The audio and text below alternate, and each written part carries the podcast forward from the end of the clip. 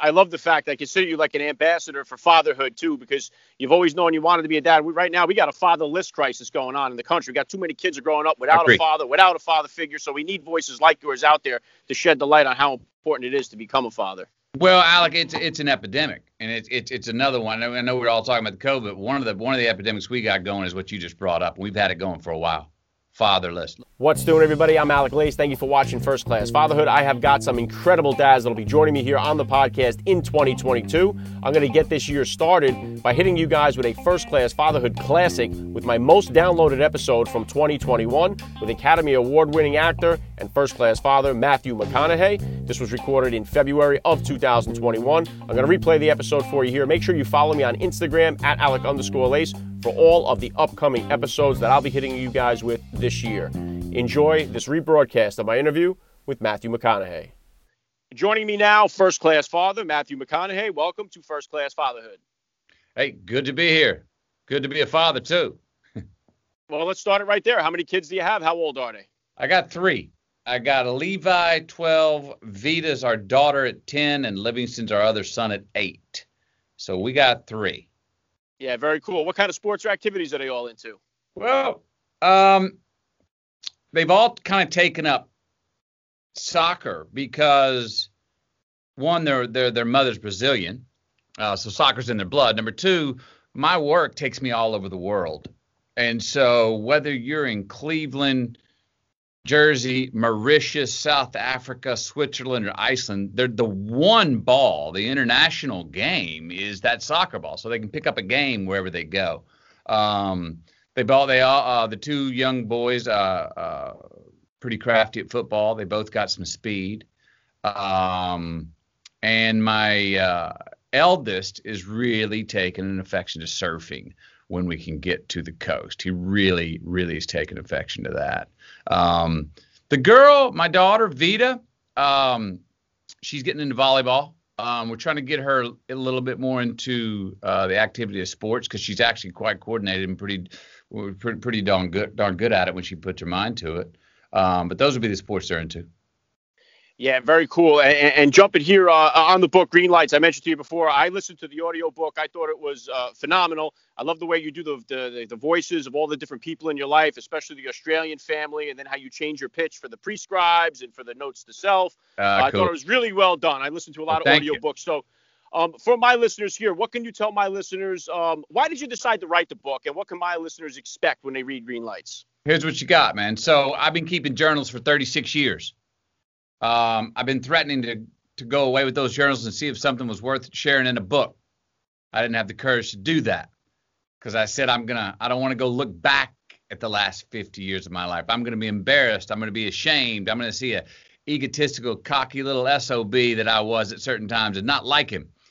But uh, about two and a half years ago, I did get the courage to go. Well, let's go find out what I got and who I've been over the last 50 years and see if I got something worth sharing. Um, was I embarrassed? You damn right I was. Was I ashamed? Yes, I was. Was I that cocky little SOB I thought I was? Yeah, I was. But most of the times I was embarrassed, I ended up laughing. Most of the things I was ashamed of, I ended up forgiving myself for. And then what I figured, what I found out um, of those times when I was a little arrogant SOB is the times of my life when I was that little arrogant SOB, it gave me the confidence to put myself in a position to get humbled very quickly after that. Um, so look, green lights, it's an approach book. Man, I, we're all trying to work out this riddle called life.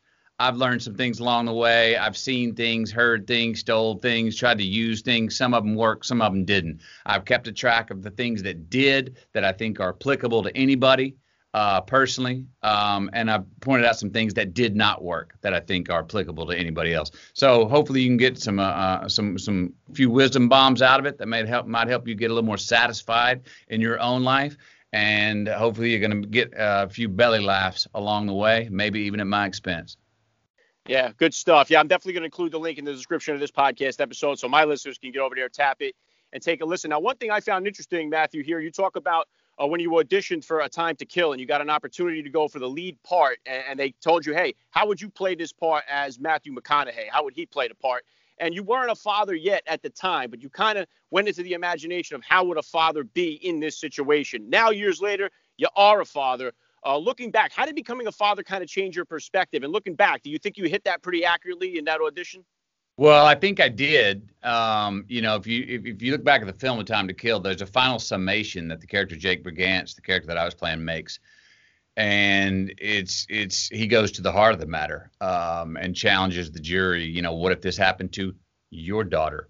Um, and it happened to be it was it was about race relations. It was an all-white jury, and the crime had been committed to a, a young black girl. So in the summa- in summation, this final sort of coup de grace pitch is now what if this little girl was white? But it was all really about you know, what if you had a daughter? What if it was your child and this happened? What would you feel? Um, I felt like I had a good understanding of that back then, even though I was not biologically and literally a father in my own life. Again, as I bring up in the book, the one thing, the only thing I've ever known that I wanted to be was a father. I knew since I was eight years old that I wanted to be a father. That that to me is oh when you've made it in life when you've succeeded. Now i've become a father. What happens when we become fathers? Well one as any parent kind of knows directly or indirectly now we sort of become immortal. Now our lineage is passed on. We passed on a generation that hopefully outlives us and passes on another generation. Um, what else have i learned as a father that i did not know then?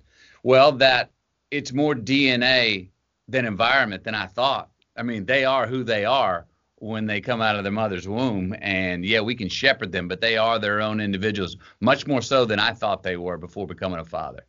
Um, you know, but now you start living for the you start living for the the, the future, and you're and, and and anywhere we go as fathers out in our life alone, even if our children aren't with us, we are still the couriers. We still have them. Every action we take out out in life, even that's not directly with our children, it affects our, our, children. So we're not just living for ourselves anymore. We, we, we brought these little creatures into, into the world that need us, don't just want us, need us for their survival. Yeah, right on with that. I, I love the fact that I consider you like an ambassador for fatherhood too, because you've always known you wanted to be a dad. We, right now, we got a fatherless crisis going on in the country. We got too many kids are growing up without a father, without a father figure. So we need voices like yours out there to shed the light on how important it is to become a father. Well, Alec, it's it's an epidemic, and it's it's it's another one. I know we're all talking about the COVID. One of the one of the epidemics we got going is what you just brought up. We've had it going for a while. Fatherless. Look, we all got to understand. More people have to understand that. Um,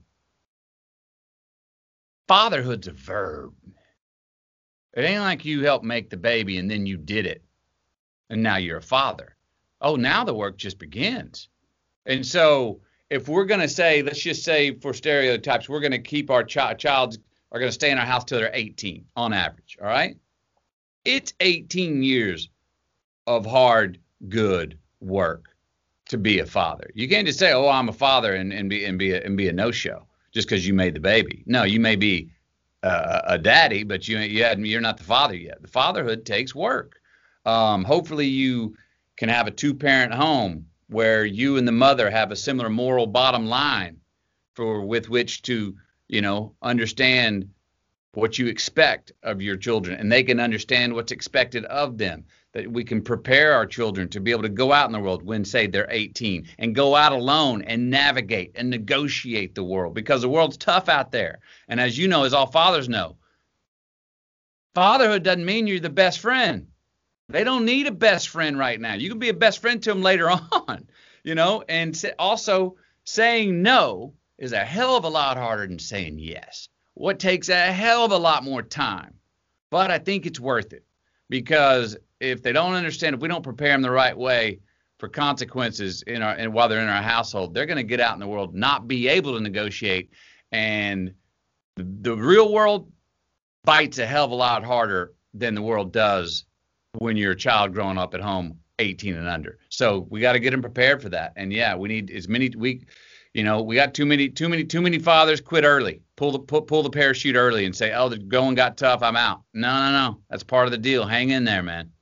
Yeah, yeah, very well said, Matthew. I know you talk a lot about your father in the book, and uh, your your father passed away just as you were getting to, started in your acting career here. My, my, both of my parents passed away before I became a father myself too, so I talk a lot about that parenting without parents, which is uh, Yeah. creates a lot of different challenges. And I know you talked about a lot with your dad was important was uh, the rite of passage. Yeah. Do you have anything kind of set up like for your kids of, of a rite of passage? Obviously, be a little different, but do you have any kind of uh, similar rite of passage that you would expect your kids to go through? Well,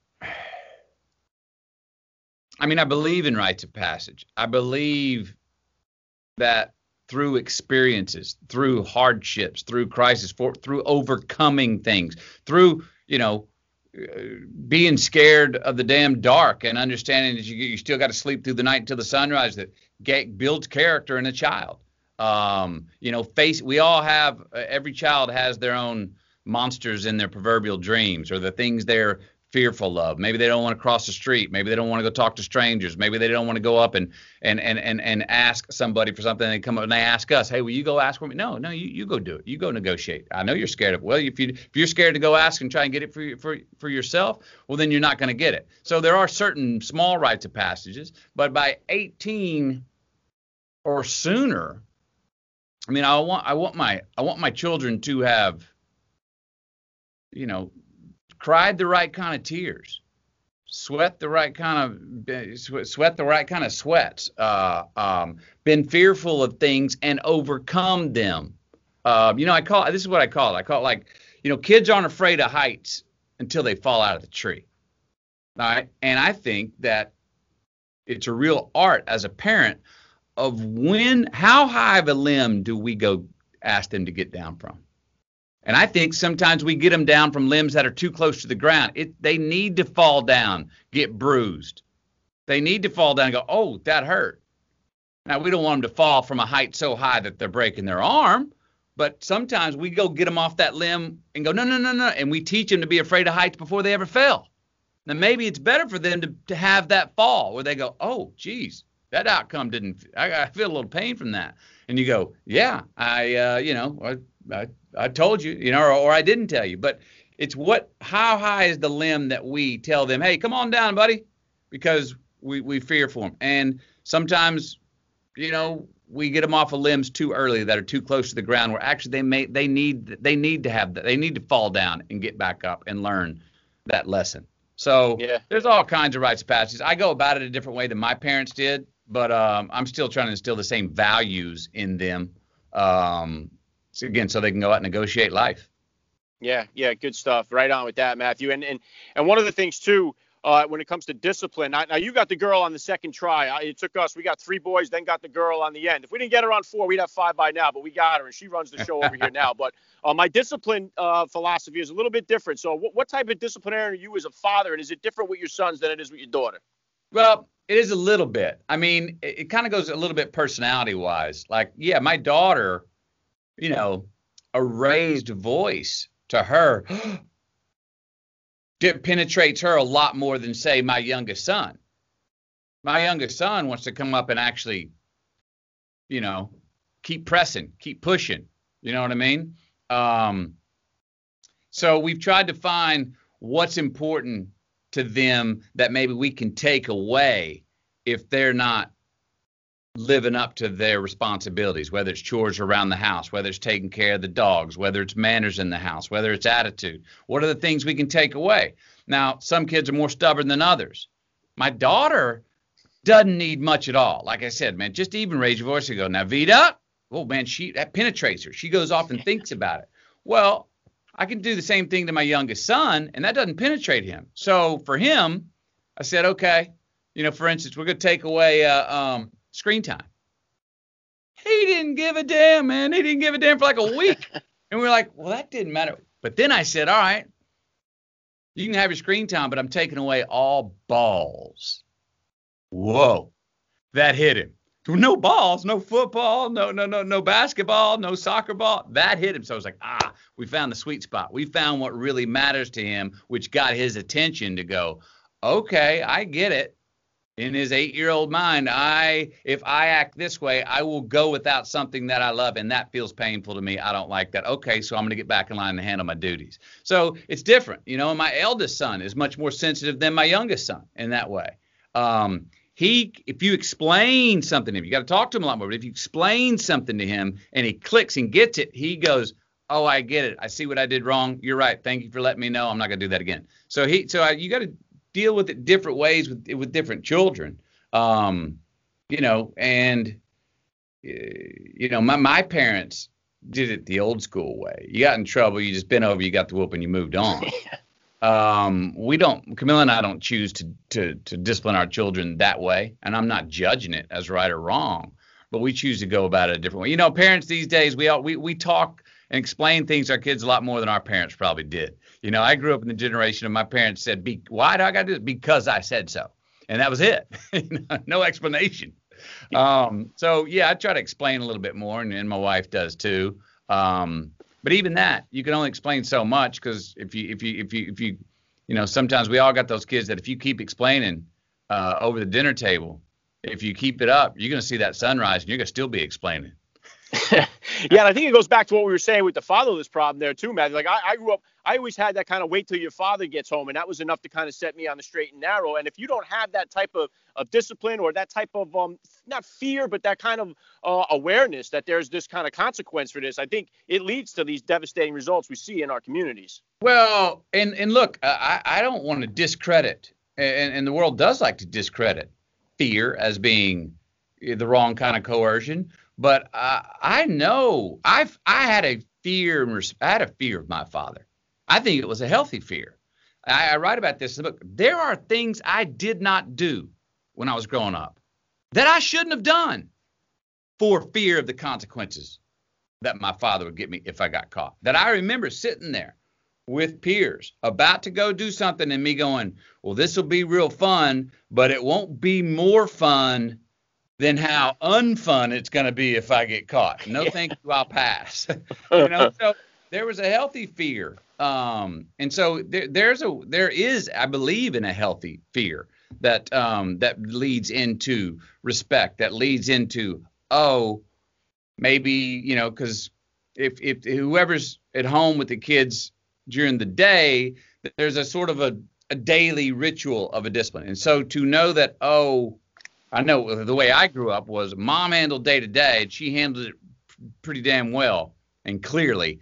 Uh, but when that did come, as you said, wait till your father gets home, or I'm calling your father at work, and dad's going, You're interrupting me at work. Wait, son, you did something that made your mom interrupt me at work. Gosh. and you were like, Oh no. You know, and it, it, that there was a healthy fear there that I know I grew up with that I think you're you're you're leaning into talking about. Um, and not not not abuse, but a healthy fear. Yeah, yeah, definitely a distinction between the two. And I'll tell you what, you definitely don't hold back in the book Green Lights. You really lay it all out there. Now, when you wrote the book, did you kind of have it in mind that hey, my children are going to read this one day? Like, did that come into your mind? And about how old would you want your kids to be before they do actually read the book? Yeah. Um, you know, it's the book is similar to like all the movies I've done. People ask me all the time, "What's your kid's favorite movies you've done?" I'm like, "Well, I hadn't done many they can watch." You know what I mean? That's until I went and did Sing Two, Sing and Sing Two, and Kubo and the Two Strings, and maybe two or three more. But 40 of my 40 of my 50 films, my kids can't watch. They're not they're not ready for that yet. Now the book, they're not ready for that book yet either. The book, if they would read it now, they would have more too many questions and maybe be confused about, wait, what does this mean? They wouldn't be able to get the context of situations. I'm, you know, I'm thinking around 15, 16, 60 will be around the age where they will understand what I'm talking about. They'll understand context of situations that um, uh, uh, that there was a cause and effect that I that I contradicted myself many times, and we do that going through life.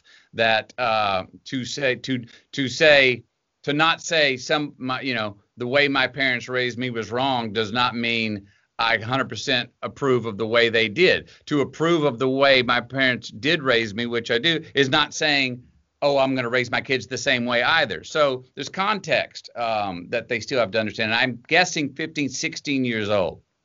Yeah, very cool. And how about this? If they turn Green Lights into a movie, who would you see playing a young Matthew McConaughey, and who plays Matthew McConaughey? Uh, oh, that, mature that, would be, that'd be my son Levi. Very cool. That'd be my son Levi. Yeah, and and and obviously you just mentioned there too that you did sing, you did a couple of projects for the kids so that they can see them and stuff like that. I know Sing Two that drops what later this year? What can we expect? We're going yeah later this year. I believe Christmas this year. Sing two coming out. Buster oh. Moon. Yeah.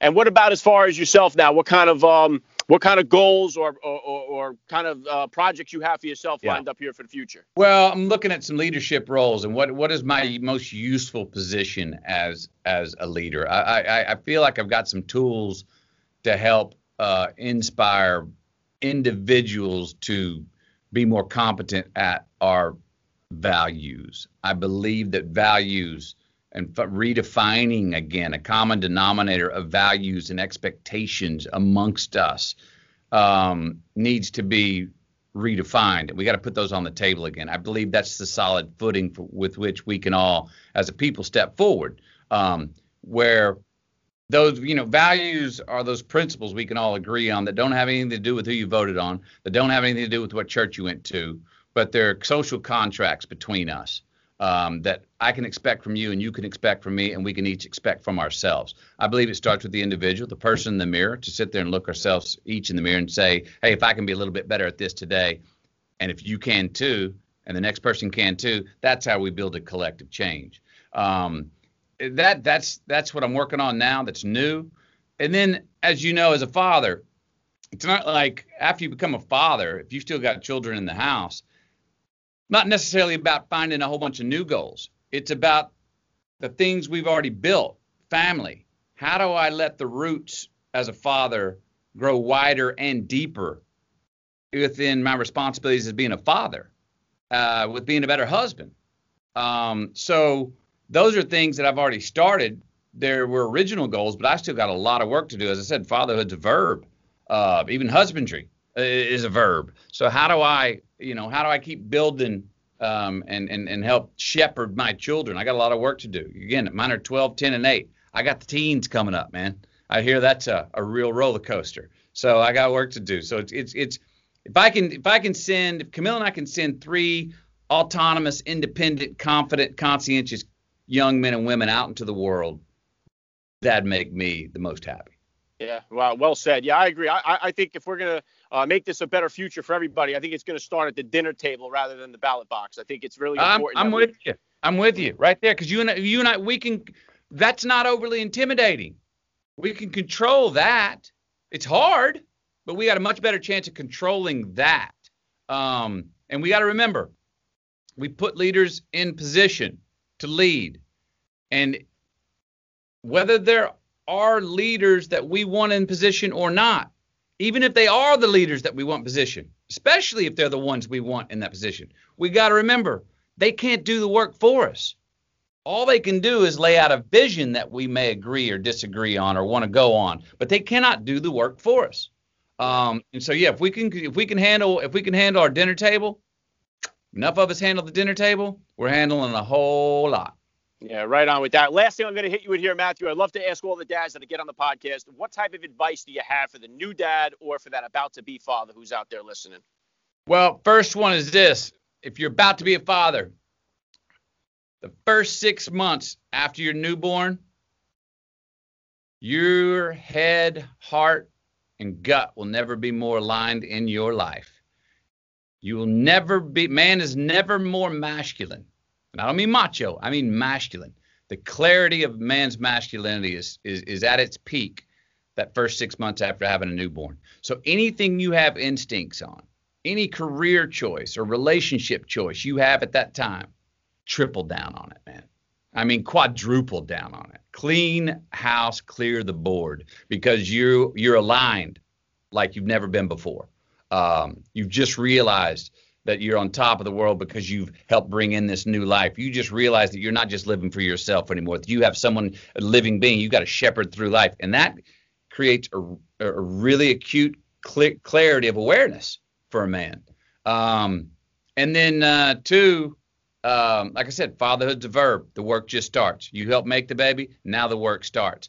It's your, you know, I make movies, but my children are my epic.